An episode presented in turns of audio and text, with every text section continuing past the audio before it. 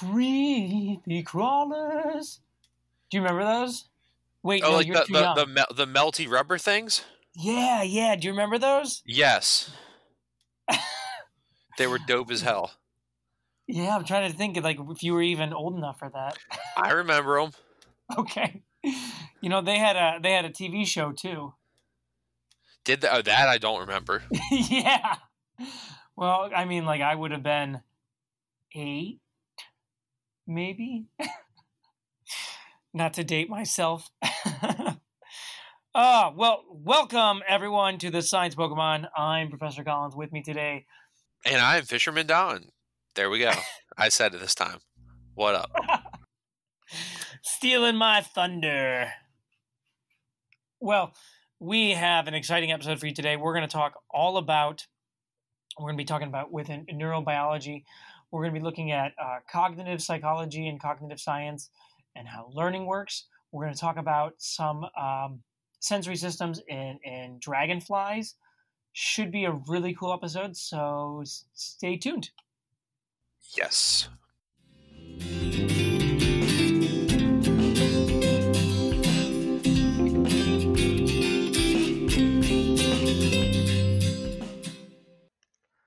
The following podcast is a member of the Pokecasters Network. Pokecasters Network, supporting Pokemon content creators, their shows, and the community of Pokemon fans. To find out more, check out PokecastersNetwork.com or find us on Twitter and Facebook. Okay, so we got to go to news first. It's kind of a slow Pokemon news cycle unless you're like a big Masters or Pokemon Go fan. Sorry, I've been slacking on my own Pokemon Go. My previous job, driving around, I'd go to a lot of stops. Kind of in the middle of nowhere now, and I don't really get any Pokemons. Yeah, I'm gonna fire it up right now though and see what I get. This isn't staged. This, folks, this is me just saying it right now. Matt did not plan for me to do this. no, I don't think you should. I'm checking. Oh, I got the best Pokemon is at my house literally right now. What? My boy Dunsparce, dude. He's right here. You know what? We uh, the first thing we ever got in Pokemon Go What? was a scythe was a scyther in our backyard. Uh, mine was a Pidgey, and then I got a Pinsir, and it ran away from my sister, and she was really upset. Well, we live in the woods, so we get a lot of bug types and a lot of grass types. That's And what I that's use. it. I get a lot of water as a Florida person, and or half my state is water. I think I have like twelve Gyarados now, without like even trying to get a lot. So for those of you who are Pokemon Go fans, I know right now they're running a Johto event, and that's kind of cool because I like the Johto bonds. Oh, all the Uh, Johto, all the mons at my house right now are Johto. Yeah, it's a Johto event So going that- on right now. I forgot about that. Yes. So they've they've you know they've been running a bunch of mini events, which is kind of cool. Um, and they've been adding ways for you to play even at home, and they've added they've been adding a whole bunch of stuff. Um, so you know that's really the big news. We don't have much else right now, though. I will say, oh my gosh, you know what? I take it back. Um, last week, at the end of the week, uh, the next wave of plush was announced, and I am super. So the, Ooh. um, and they they added a bunch to the U.S. website too. They added um, the Do middle we have a stage, the middle stage starters. They added Sirfetch'd and Ponyta to the U.S. site, and Cram Cram Cram Cramorant, Cramorant, Cramorant, Cramorant. Cramorant. Whoa, Black Betty. Cramorant. Um, so in other news, the new one that was re- that's coming in Japan actually does have your boy Snom. Oh, my son. I kid you not. It's Snom, um, Milcery, and there's another Yamper, Hatenna, which I which is adorable. Is that the Uh, medium hat or the little hat? The little one, the one you just want to pick up and go, oh. And then uh, Toxtricity and what's its uh, Toxel? Toxel. Yeah, they both get one. But yeah, Snom's in there. There's a few. There's a couple others in there too. But yeah, I saw Snom and I was like, oh my god, that thing's gonna like sell out like crazy. Oh, I'm gonna have to get a snom for sure. The second, I mean, it should be in the U.S. sometime this summer. So Yeah, yeah, Snom though, it's coming, man. snom Um, is such a good boy. Let's move on to science news. No more. Let's let's move on to the other sign of the apocalypse. Oh, we're talking about the giant Japanese hornets. yeah, the Japanese giant hornets. the Asian. Can I talk hornets. about the bees though that killed them?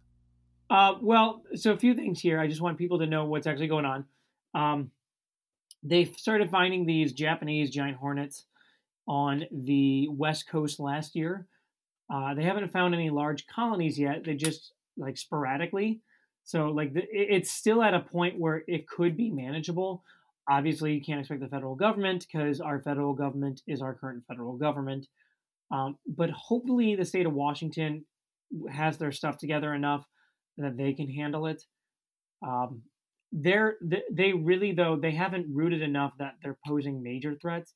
But here's the thing: if you haven't seen these guys, I mean, they're like two inches long, and they have these disgusting mandibles. You know what their mandibles look like? It looks like scissors hands, and they literally Yeah, use it sweet. to like rip. Yeah, they like cut the bees' heads off. Yeah, because they steal the bees' children to eat them and feed them to their babies. Yes, they're they're really nasty. Um, but I will say is that apparently they are also like a dish. Oh yeah, for sure. I've I've heard about people eating them. Like in Japan too. And I, I guess I was reading um, one of the writers from Gizmodo who was on Sci-Fi. Uh, he was talking about how he he ate them once, and it was with sushi. I think it was on top of a, um, some sushi. So I thought that was kind of, you know, this would be the great time. Go go catch them, you Washington people, and and eat them. Yeah. Um. There's also. Can I talk about the bees real quick? Yes, do it.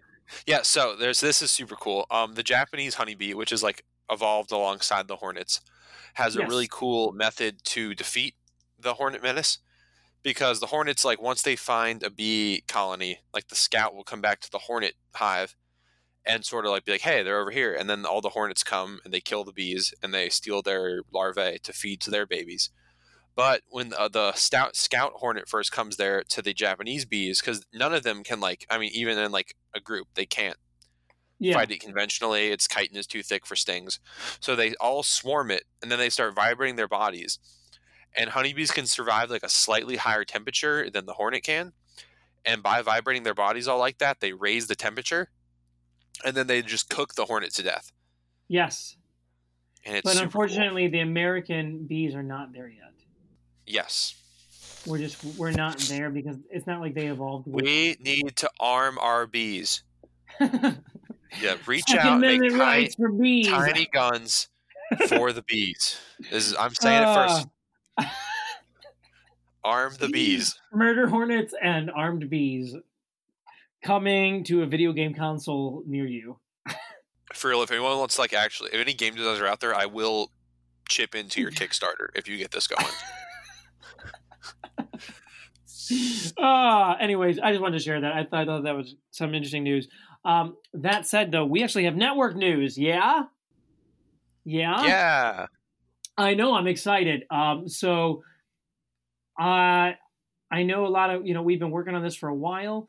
Um, there were some some blocks. I, I know some people are feeling overstressed right now, so I so a couple of us just kind of went ahead and pushed through, and we planned uh, all of our May events in a period of just a few days. so we have two. Uh, on May 23rd, we're going to have a day of streaming, and I mean, we got all sorts of Twitch and, and YouTube people coming in and doing all sorts of, of videos and streams throughout the day. And then at night, we have a special tabletop one shot where there's a bunch of uh, people from various uh, podcasts. Because you only got one shot. Well, it's a one shot. Everything you ever like, wanted. yeah, it's a one-time game. Um, but they're playing a Pokemon uh, system, and I've I've read a, a little bit about what the game's going to be about, what the story is, and it sounds cool. And then the week after, um, I think we're looking at May 30th. We haven't fully confirmed it, but I'm pretty sure it's going to be May 30th. That what we're going to do is there's going to be a charity uh, trivia night where a bunch of podcast hosts, and I am now inviting Don while we were, are recording. a bunch of podcast When is this hosts. again? So uh, that way It's I know. gonna be. It's gonna be like Saturday, May thirtieth. okay, I can probably do that. Oh, it's gonna be great. Um, it's so we're gonna be doing trivia for charity, streaming it. Uh, we've talked. Uh, Bagel Noob over at Pokemon Go FM and I were organizing it, and we were joking that what we should do is every time someone donates like twenty bucks, they get to pick one of you guys to do a shot. Oh, I'm down. We're like, that would be like the most amazing trivia night ever. You're like, That'd oh man, ah, that guy, his voice is so annoying. Let's keep going. so I don't think we'll end up doing that, but it was just a joke that Bagel and I were throwing around that that'd be a funny way to get people to donate money quick. So either way, yeah, come check them out. We'll be posting stuff on social media. Uh, again, seriously, come hang out with us in Discord. I, I know uh, Jared, who will be on our next episode again, our, our botany friend.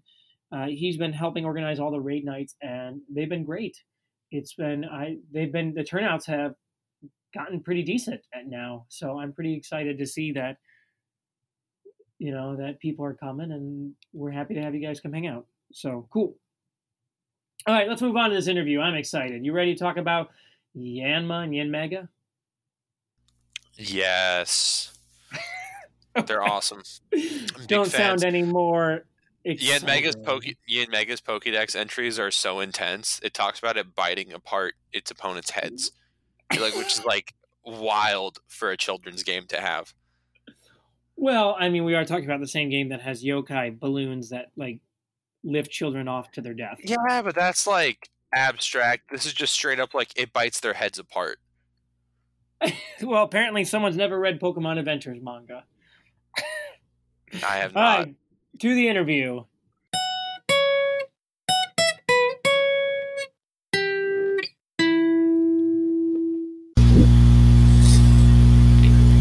Okay, everyone. So we are joined here with Benjamin Lancer here. Um, ben, can you introduce yourself? Uh, who are you, and uh, what is it that you study? Yeah, well, um, as you just said, my name's Benjamin Lancer. I'm a PhD candidate at the University of Adelaide in South Australia in the Visual Physiology and Neurorobotics Laboratory. And our laboratory is uh, really multidisciplinary and um, it focuses on uh, the visual system of animals and then transferring that visual system into um, biomimetic and robotic processes. But myself, my background is in psychology and biology. So I'm on the sort of sensory side of the laboratory, um, where I work as an electrophysiologist, basically recording from individual neurons in an animal nervous system and seeing how they sort of respond to different stimuli, different uh, situations. And uh, in, in this laboratory, the um, the main animal model that we focus on are dragonflies and uh, sometimes other flying insects, but I'm certainly really focused on the dragonflies. It's a lot of, it's a mouthful there. yes, yeah, yes. So essentially, then uh, we can think about it is is that you are looking at how parts of the brain are firing, and you guys are using that to code. yeah, Would pretty much. be the way to Yeah. Okay. yeah, yeah. I don't do any of the uh, the coding or the robotic application myself, but yeah, there are others in the lab from engineering and computer science that basically take my findings from the physiology and then apply them onto these other platforms. You know, and I, I know there's been, especially looking at this this physiology and the, and the transference here. I know there's been some really cool studies with ants, where where the behaviors of ants are applied to how neural uh, neural networks work. Yep. because yeah because i mean essentially one, each individual ant you know acts as a uh, as a single neuron but when they connect together it, it like fires similar it, you know it's like the same type of patterns that you would expect Yeah, exactly. So you you can model ant colonies uh, with uh, much of the similar kind of models, similar mathematics that you use to model populations of neurons. And I guess just instead of being, oh, here, here's a bunch of neurons that connect at synapses, you instead have here's a bunch of ants and, and they connect. Well, they, you know, use um, chemical sensory cues and uh, transfer information to each other in that way as well. So it is quite similar. yeah um so all right let's let's jump in though so i want to ask you I mean, a big big million dollar question Yeah. what is neuroscience neuroscience. What is neuroscience?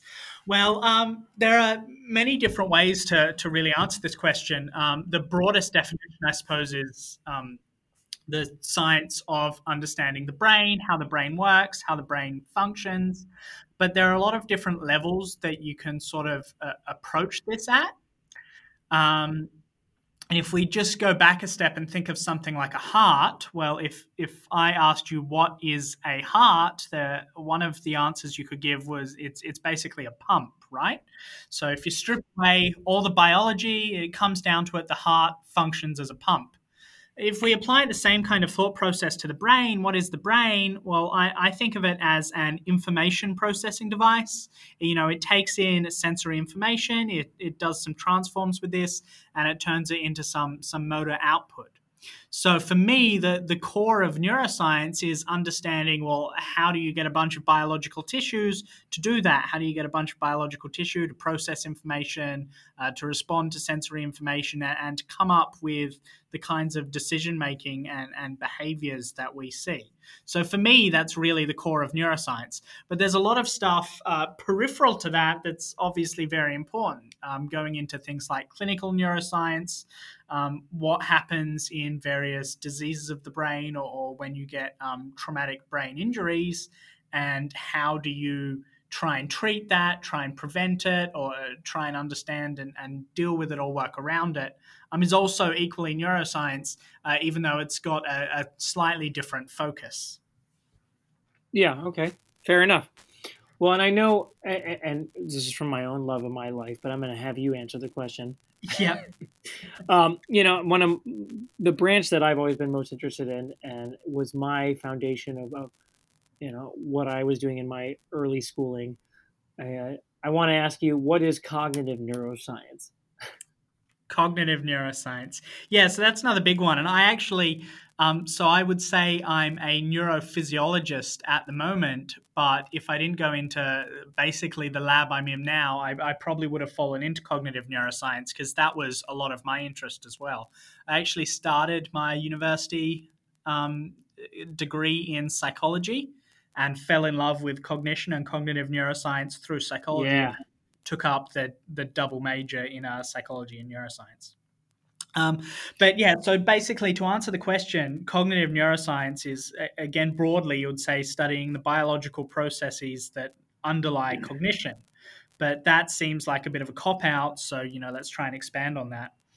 Um, so you can have these reductionist questions like what are individual molecules, receptors, or you know ionic conductances doing um, and you can ask questions all the way to how a neural system's involved in what we call cognitive functions. And um, what exactly cognitive functions are can be a little bit ephemeral depending on who you talk to. Um, you can probably ask 100 different neuroscientists this question, you'll get 100 different answers. Um, but I think of cognitive functions as, as all those things we would normally associate with intellect, so memory, uh, attention, reasoning, learning. problem solving, learning, yeah, uh, decision making, a language, so on. Um, Perception. One, yeah. So one of the um, one of the definitions, rather, you might find in the literature is that cognition is anything that involves an internal or mental model of the world and the brain manipulating that model, um, as opposed to uh, ma- manipulating pure sensory input or pure motor output. Um, cognition is is really about taking information from the world and and doing some sort of reasoning on it or um, storing it or getting some sort of deductions from it. And then so cognitive neuroscience is trying to understand well, how does the brain do that? How do you have a bunch of neurons, a bunch of cells uh, working with this information? What computations do they do to um, manipulate and store these cognitive models of the world? I think you hit it right there on the head where the way you phrase it, you know, cognitive deals with anything that you need a mental um, schema for anything anything you need a mental picture for. Yeah. Where yeah. whereas the physio- physiological side, you know, like looking at systems and sensory systems, uh, you know, that is more about physical information being input into the brain. Yeah. Okay, so let's talk about the reason we brought you here because you yep. study the visual systems of dragonflies. Yes. What exactly is the visual system? How does it work? Okay, so there's a little bit of a difference between the visual system in insects and um, in humans or, or, mammals more broadly. Um, so I'll, I'll start off in a more generic sense. So vision is based on light. Light is a, a, physical thing in the world that generally comes from the sun, comes down, bounces off objects, and then is uh, absorbed by photoreceptors in our eyes. And then these photoreceptors transform that um, light signal um, into an electrical signal that they can pass on to other neurons, which go from our eyes through our brains and um, through various places in our brains that maybe we can get um, into some more detail in later, um, do what we call visual processing, which is trying to extract from that pattern of light that hits, in our case, the retina, um, in the insect's case, uh, compound eye, um, the pattern that goes into all those photoreceptors, it'll try and extract information from that, which starts at low levels, things like uh, detecting edges, orientations, uh, basic colors, um, speed, size. And then as you get deeper and deeper into the visual system, deeper and deeper into the brain, um, you start getting more and more complex representations. So a bunch of lines might come together to form a shape, a square, say, and a, a bunch of squares of different sizes and orientations may come together and form a building. So right now, I'm actually sitting uh, in my office and looking out at the window in front of me at the building across the road, and I can see, you know, the the windows on that building are a bunch of rectangles, and between them there are some uh, larger rectangles that are much taller than they are wide. And I know this because my visual system is picking up all that information, taking all these um, these lines, which are formed by the contrast between the the white paint of the building and, and, and the dark of the inside of the, the window, because no one's there. You know, COVID, all the lights are off.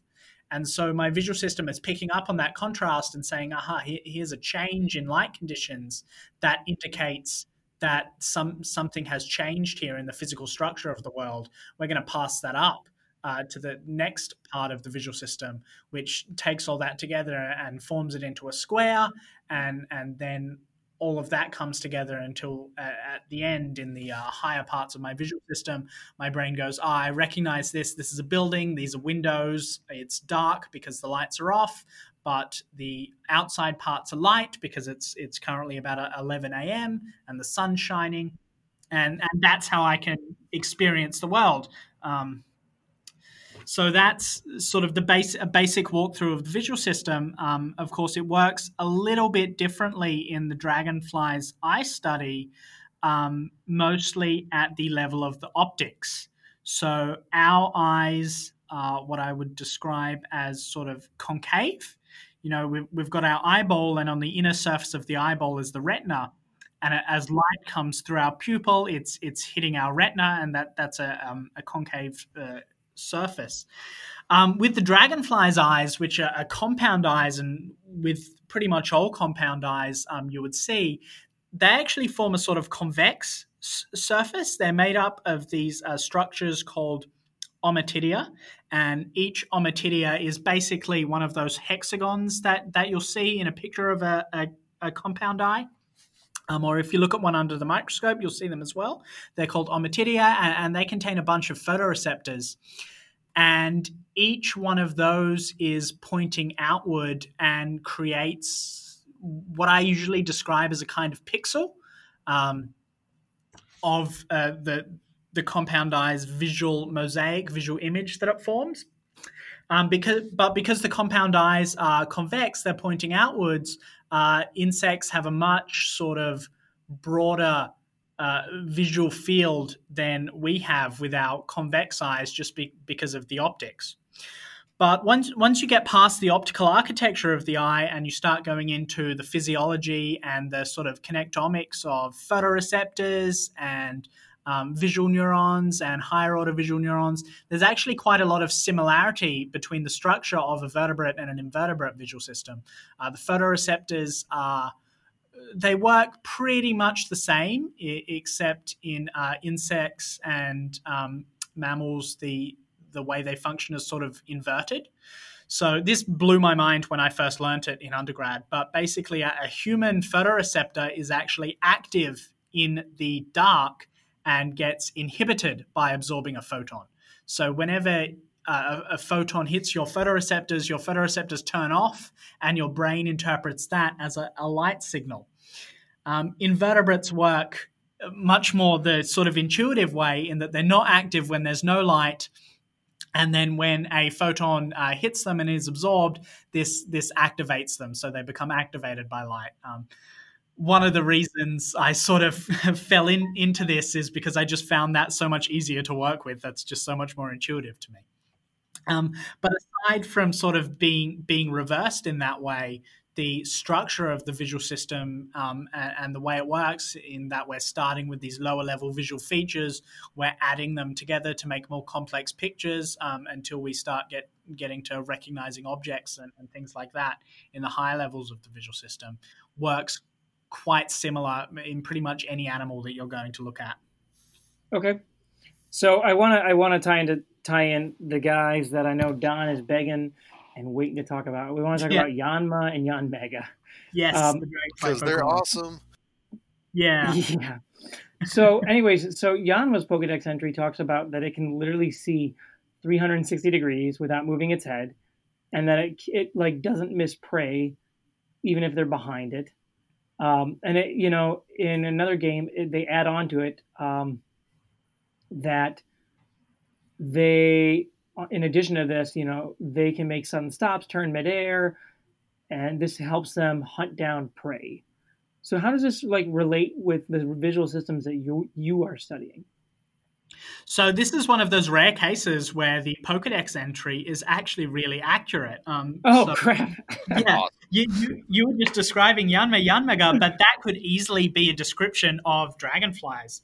And okay. in fact, I, have just just written a paper that's currently under review, um, basically uh, about the dragonfly visual system in, in predation, and I almost could have cited the Pokedex really. So, um, so, so what was the first point that was mentioned? The uh, 360 degree vision. 360 degrees, yeah. Yeah, yeah. So dragonflies have almost 360 degree vision. They don't quite wow. have the the full sphere, but they're pretty well up there. Um, and okay. There'll be some variation depending on which particular species, which particular family of dragonflies you're talking about.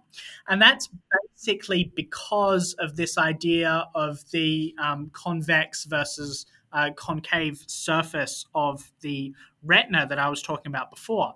Um, because the, the dragonfly eyes, because compound eyes kind of bulge outwards from the head, um, they can have facets on the side of their eyes, on the side of their head, basically pointing backwards.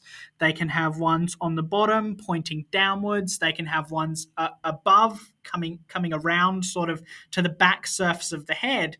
Um, pointing backwards. So if you were to like put your hand on, on the back of your neck, on, on the back of your head, and feel up that the bone on the back of your head just above your neck, uh, if you're a dragonfly, you would have eye there lo- looking backwards. So like should should Yanma and, and Yanmega then like should they they just have like really good evasion at all times? Yes, absolutely. Um, they do and, learn double team. Oh, fair enough. Yeah, so well, well, one of the things was uh, compound eyes in uh, Pokemon the the ability. Um, yeah, I think it's uh, Pokemon's accuracy is boosted. It is, yeah. but they yeah. shockingly don't learn it. Actually, they do learn Tinted Lens though, which is like similar thing, but it boosts their attack power for res- resisted moves. But I think it still is like a reference to their eyeballs. Yeah, yeah, I, I do like that for dragonflies, but uh, overall, uh, compound eyes, it's been a bit one of the pet peeves of mine in Pokemon because compound eyes have really poor spatial resolution. Um, really, really poor spatial resolution. Um, uh, but because of the convexness, their uh, their evasion could be really good because they could see everywhere. So you know, I would love to see that retconned in Pokemon, but but yeah, I, I doubt you, you butterfree sleep powder jabronis out there. You hear that? You're wrong. We're taking it back. uh, Fair enough, Don. Don is not sour about that or anything. As a person that actually runs sleep powder Butterfree like a lot, I I'm okay with it being wrong. Okay, so I want to move on. We're going to talk some cognitive and learning. Yep. So, how does learning work in the brain? Is the process the same for all organisms? Yeah, it, pre- it pretty much is. Um, it was actually the the processes were first discovered in uh, sea slugs, and a, a lot of um, a lot of initial research was on that. But then it's been shown in um, many other species up into humans. And there, there, are a couple of ways to answer this question, but I'll, I'll, start with a reductionist first approach because that's sort of the way I like to think of things. Um, but basically, when you're learning, what's happening is you have some neurons uh, in your brain that are essentially getting wired together. Neurons are connected together by things called synapses. Um, and that's basically just a space between the, the neurons that allow them to chemically communicate.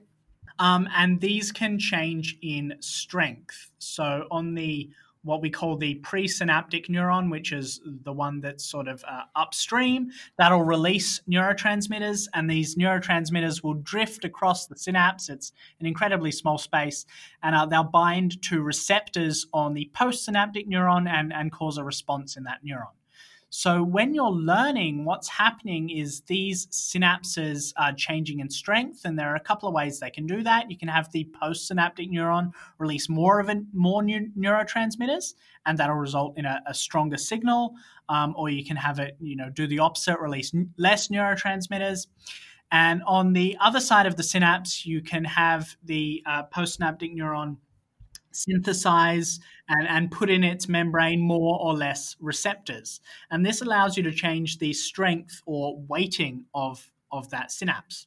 And these two processes, they're referred to as long term potentiation, which is increasing the strength of a synapse, but also equally important long term depression, which decreases the strength of a synapse. And I kind of want to stress that because something I've seen in, in many of my students is they get really excited about long term potentiation and remember that. But long term depression really is just as important. You know, in a, a signal, sometimes what isn't there or what is suppressed can be as important as, as what is there. I yes. mean, a really good example of that is, you know, Morse code. If it was just a constant uh, beep, it wouldn't mean anything, right? Yes. So, so it's that's not just what's there; it's what's not. Yeah, yeah, exactly. So that that long-term depression and long-term potentiation are the way synapses change. But let's take it up a level and, and look at neural circuits. When you have a whole bunch of neurons connected together, it's the pattern of activity across them, across a population, that encodes information. So in the Pokemon, um, the monsters only learn like four moves at a time. Well, you know, this makes sense, obviously, for video game mechanics.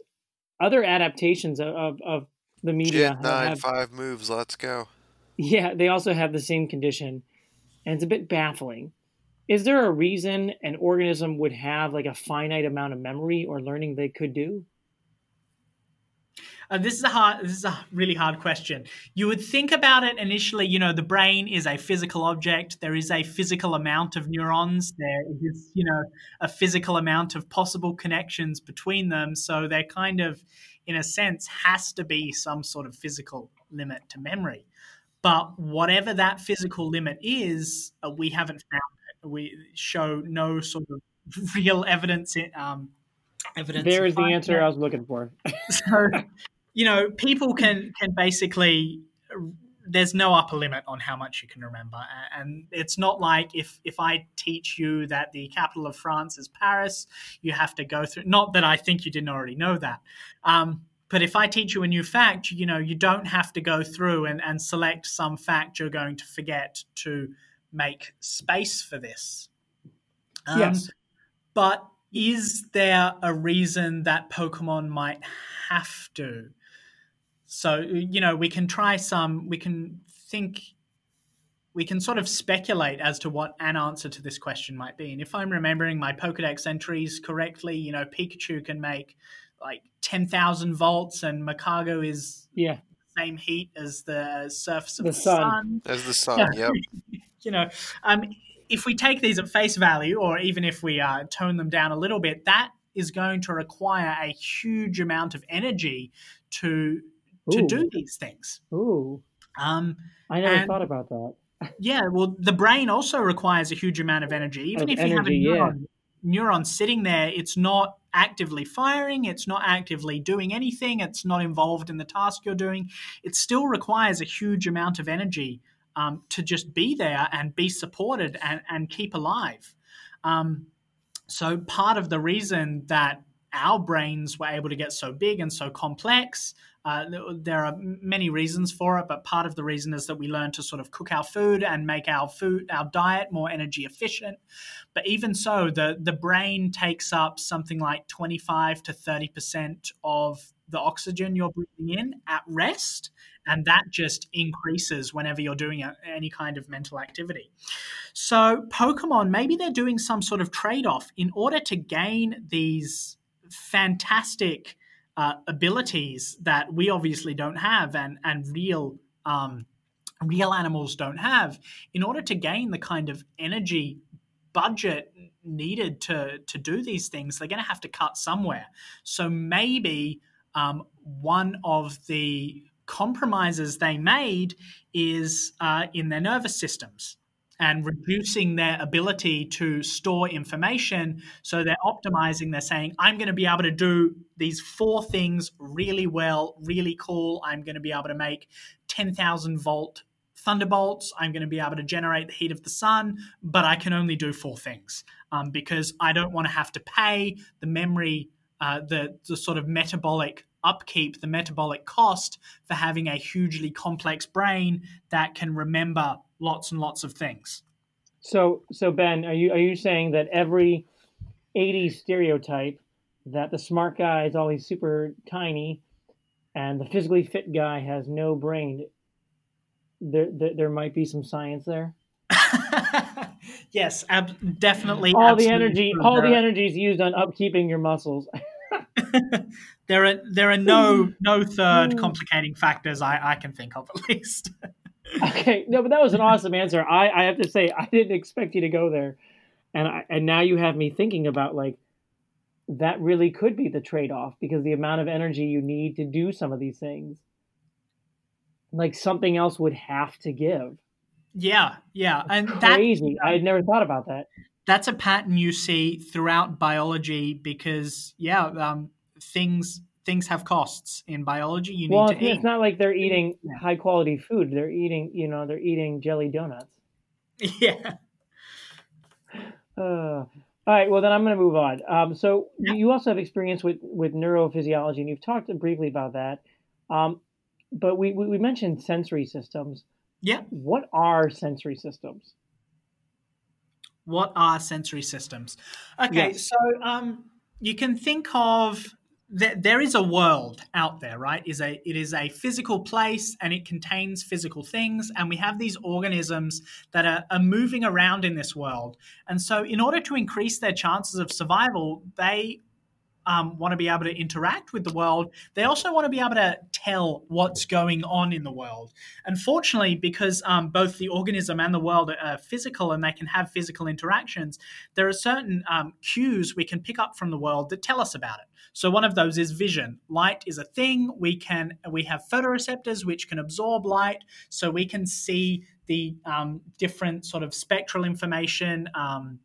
Polarization information, uh, distance information uh, we can get from light. So that's one sensory system. It's basically taking some physical information about the world and taking it in via a sensory receptor, which responds to changes in that physical information, and then trying to work out okay, this receptor's state has changed.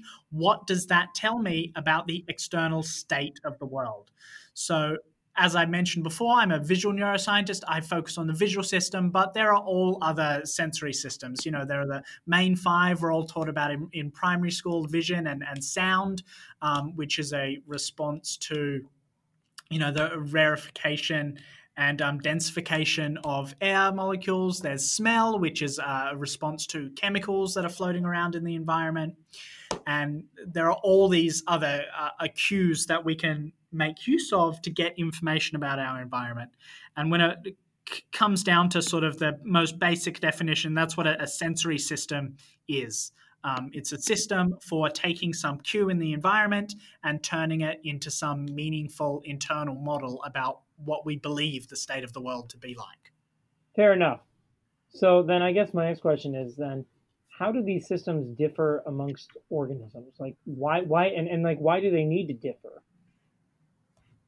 They, they need to differ because organisms are interested in different things. So, uh, a dragonfly, um, what I study, they're primarily visual creatures. Uh, vision is is certainly their most well developed sense. Um, okay. Because they don't they don't need any others. They can use their visual system to catch prey at incredibly high success rates. Um, they can so, use it. Yeah. So, like, if Yanma, if this was Pokemon, so Yanma yeah. would be like based on visual systems because it does have those big eyes. Yeah. But then like no Nosepass would have good sense of smell. Yeah. It's also got yeah. sweet magnet powers. it's a yeah. compass. Yeah, exactly, and and that's that's something else we see throughout the animal kingdom, and the sort of the point I was alluding to before. Different animals care about different things, and so they have different sensory systems. So we've got birds that navigate um, using basically magnet powers. Um, so they can fly home or, or, know in which directions to migrate. But other uh, species don't don't need to migrate like that, so they don't have those sensory systems. You've got you know like um, one great example actually is the weakly electric fish. Um, and they are these cave fish that started. I actually have some cave tetras in a tank. Yeah, and they have no eyes and do the same thing. Yeah. Yeah, yeah. So, so exactly, they have no eyes because vision wouldn't be very, very useful to them because they're in a constantly dark environment. So, so why spend that metabolic energy developing and maintaining eyes when they can use this other sensory system? Um, and in, in the case of the weakly electric fish, they they um, have an electric sense and they can pick up basically the muscle movements of the animals around them, and they use that to find each other. Uh, they use that to find prey, and one really cool sort of factoid about these guys is the males will actually try and jam each other's electrical signals. So a female sees only them, even though she might be within the area of, of 20 males. The strongest one is able to jam the signals from the other other uh, 19. So she thinks that um, that he's the only one. And so animals can make use of their own sensory systems and the sensory systems of those around them um, either their prey or um, potential reproductive mates to try and alter the other animals' beliefs about the world to their own advantage. Okay, this is more just a dragonfly question in general. Yeah. So they're they're really fast. Um, yeah. As like both Yanma and Yanmega also have speed boosts as an ability.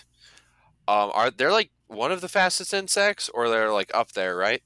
Yeah, they're definitely up there. I'm not sure if they are the fastest. I would not be surprised at all to learn they were, um, but I, I, don't definitely know that. But they're definitely the most maneuverable. All right. Well, then that said, I I, I guess then I just want to ask my this question: If the Pokemon world's biology is similar to ours, and and yeah. we we would agree agree that you know things would wire similarly is there any pokemon particularly that you feel would have to have like a unique sensory system i mean we, we already mentioned two but is there anything else that you can think of that you're like this just stands out yeah i, I... I don't think anything really stands out. Uh, the broad answer to the question is well, every Pokemon is going to have its every Pokemon is going to have a unique sensory system because every Pokemon is going to go around its world, its ecology, caring about different things. Um, there's obviously psychic Pokemon and, and whatever the psychic sensation is based on. Um, I'm not 100% sure, but maybe because the brain uh, works via electricity and it does produce electric fields, um, and you can pick these up. That's what a lot of brain research is based on. Maybe psychic Pokemon are able to pick up on the subtle electric fields um, that a brain makes and then also influence those electric fields to get the psychic effects. So that's a really interesting take on on psychic Pokemon. I guess that makes them um, electric Pokemon in a way. Um, Fair enough.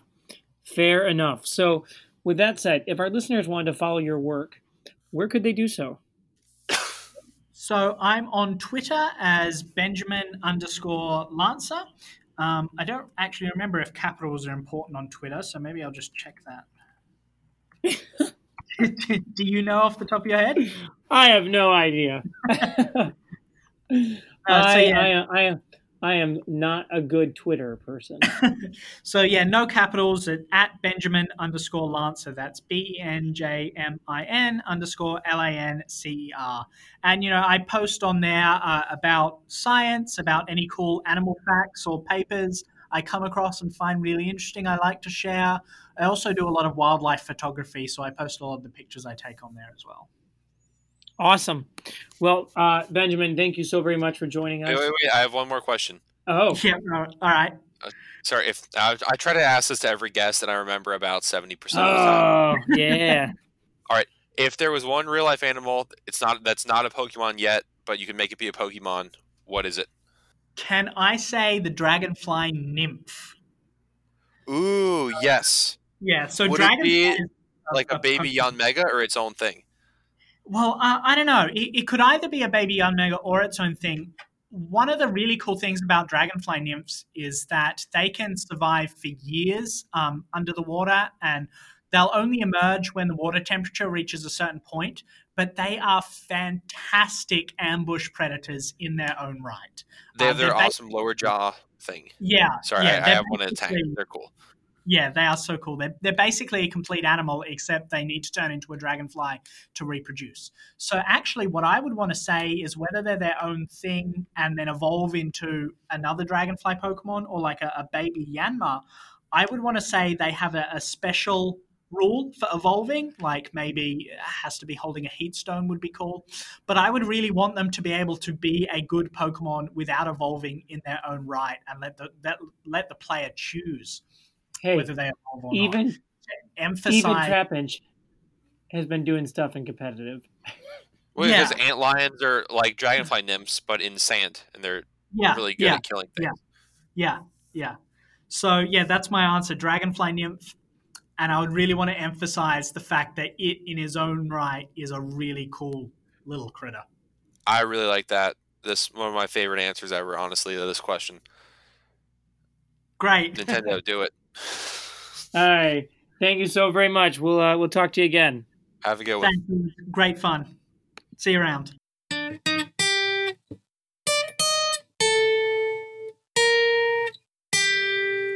Well, there was definitely a lot there, a lot to talk about. I liked it. Dragonflies are neat. Yes, and I have to was say, it was really great. He had a lot to share. Um, and it, it upsets me that that we I, I- have to trim it because I'm just letting everyone know. Had I not trimmed this episode, it would be over an hour. Uh, but it was great interview, and I want to thank him for coming on. That was wonderful. Um, again, be on the lookout. We're actually working. Um, cameraman Chris and I. We did release the first video. Uh, it is on YouTube and on our Facebook page. We are working on an opening and a closing, like like a montage thing. uh, almost gonna feel like like you know 80s or, or 90s TV opening esque, and um, we're working on getting that for the next. We have like three episodes ready to go, and then we're gonna just roll the whole thing out. It's gonna be awesome, and I think you guys are gonna like it. Um, Chris- Chris is doing a lot to complement what we are doing, so it's going to tie into a lot of the episodes we've done the past few months, and I think you guys are going to really like it. And again, check out the charity events. Please come support. Uh, we're in the we're in the works of getting a tournament up and running too, and we're going to try to get a few other events here and there, and a few more that you guys can participate in. I, I will say though, we got a ton of prizing, so when you donate, you're automatically entered and all the information will be up online once that's posted. But like, I want to get this out. You guys, you guys are gonna love some of this stuff. It's really cool. So, thank you everyone for your support. Thank, Thank you, Don. everybody. Yes, thank me. Everyone thank me, actually. Don, you are going to be so much more helpful for me in this next episode because we're going to be talking more about plants again, and I feel like an idiot when it comes to plants. I'm excited. Plants are great. Yeah, we're going to have Jared back. We're going to talk about some more plant Pokemon. Sweet. All right, we'll see you guys next time. Take care, everyone, and be safe. Have a good one.